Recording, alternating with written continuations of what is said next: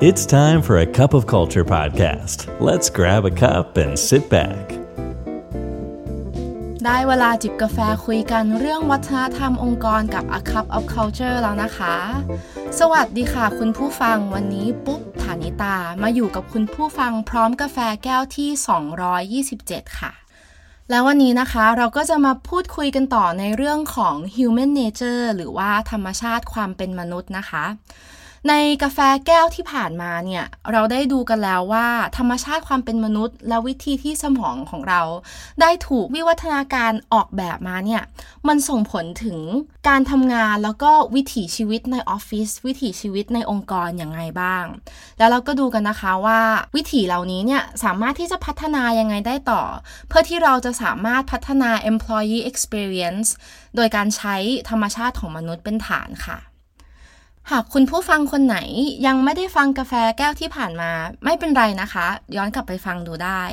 และวันนี้เราก็จะมาดูอีก 2 ประเด็นที่ Society of Human Resource Management หรือว่า SHRM ได้รวบรวมจากงานวิจัยด้านธรรมชาติและสมองมนุษย์ ที่ส่งผลถึงการทำงานแล้วก็วิธีที่องค์กรสามารถออกแบบ employee experience ด้วยความเข้าใจธรรมชาติมนุษย์อย่างแท้จริงค่ะ 2 ประเด็นนี้มีอะไรบ้าง ขอต่อเลยละกันนะคะ ประเด็นที่ 4 ค่ะ ก็คือ การมีส่วนร่วมไม่ได้แค่ดีต่อใจเท่านั้นนะคะ แต่ดีต่อสมองด้วยค่ะ ด้วยความที่สมองของมนุษย์เนี่ยชื่นชอบความแน่นอนเป็นอย่างมากเลย อีกสิ่งหนึ่งที่สมองเราก็ชอบด้วยนะคะ ที่เชื่อมโยงกับความแน่นอนเนี่ยก็คือความสามารถในการคาดหวังและคาดการอย่างถูกต้องและชัดเจนค่ะ มันเลยไม่แปลกเลยนะคะ ที่คนเราจะตอบสนองต่อการเปลี่ยนแปลงที่มาจากส่วนร่วมของตัวเอง ได้ดีกว่าการเปลี่ยนแปลงที่ออกมาจากคำสั่งการหรือแค่การที่มีคนมาเล่าให้ฟังเท่านั้น เพราะว่าการที่เราไปมีส่วนร่วมตั้งแต่แรกอะค่ะ จะช่วยให้เราคาดการล่วงหน้าได้ว่า สิ่งที่จะเกิดขึ้นต่อไปเนี่ยมันคืออะไรบ้าง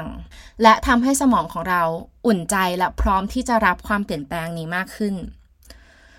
สำหรับองค์กรการสร้างการมีส่วนร่วมจากพนักงานถึงเป็นเรื่องที่สำคัญมากๆเลยนะคะ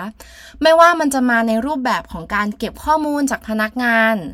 การสื่อสารผ่าน two way communication ที่จะให้พนักงานสามารถแชร์มุมมองของตัวเอง หรือแม้แต่การออกแบบการอบรมที่ให้ผู้เข้าร่วม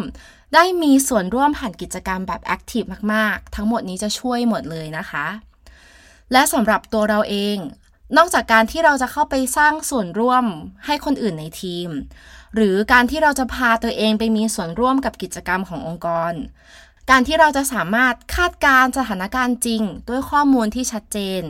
ก็เป็นหนึ่งในสิ่งสำคัญในการบริหารความคาดหวังของเรานะคะ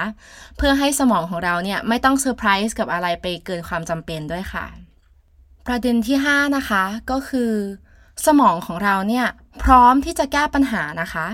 ถ้าหากมีเวลาและช่องทาง การมีส่วนร่วมเนี่ยไม่ได้จำเป็นที่จะหยุดอยู่แค่เรื่องของการรับฟังหรือว่ากิจกรรมนันทนาการเฮฮาเท่านั้นนะคะ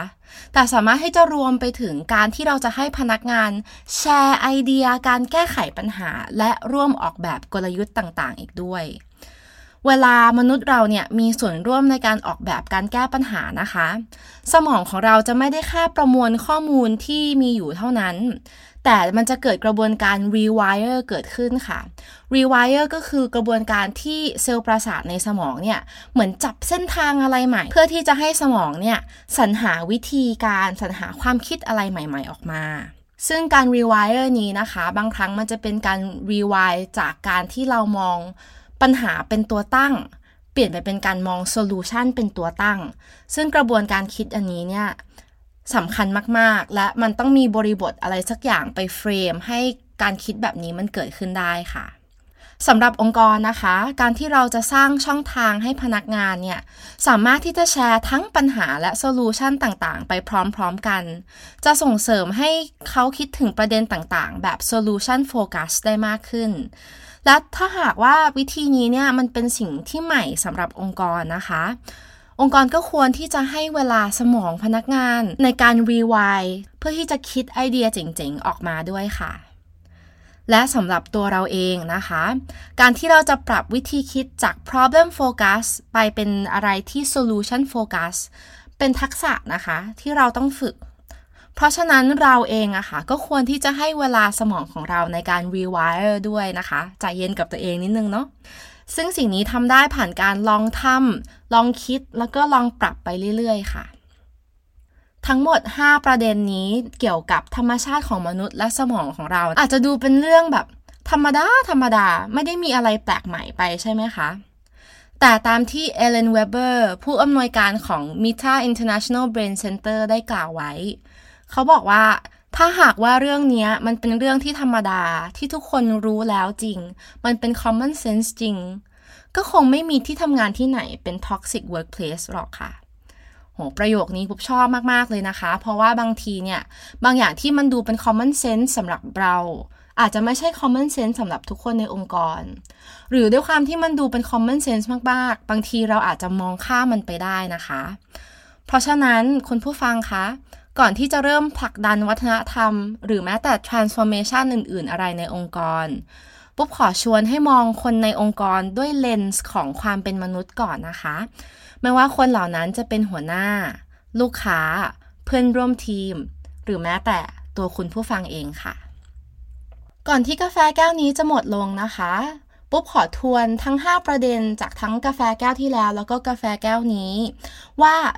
สมองมนุษย์ธรรมชาติของมนุษย์เนี่ยมันถูกออกแบบมายังไง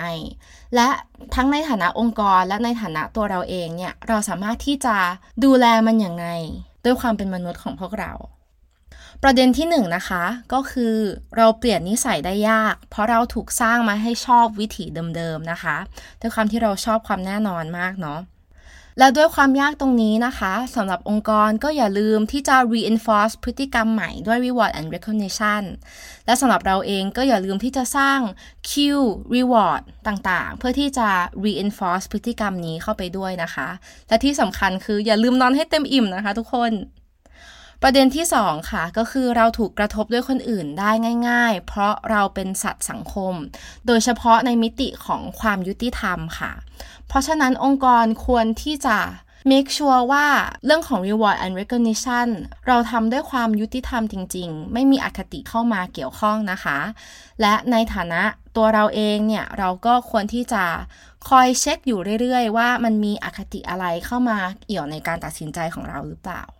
ประเด็นที่ 3 นะคะ ก็คือความเครียดที่จัดการไม่ได้เนี่ย เป็นภัยสำหรับทุกคนค่ะ เพราะว่ามันจะทำให้สมองและกระบวนการคิดของเราเนี่ยขุ่นมัวได้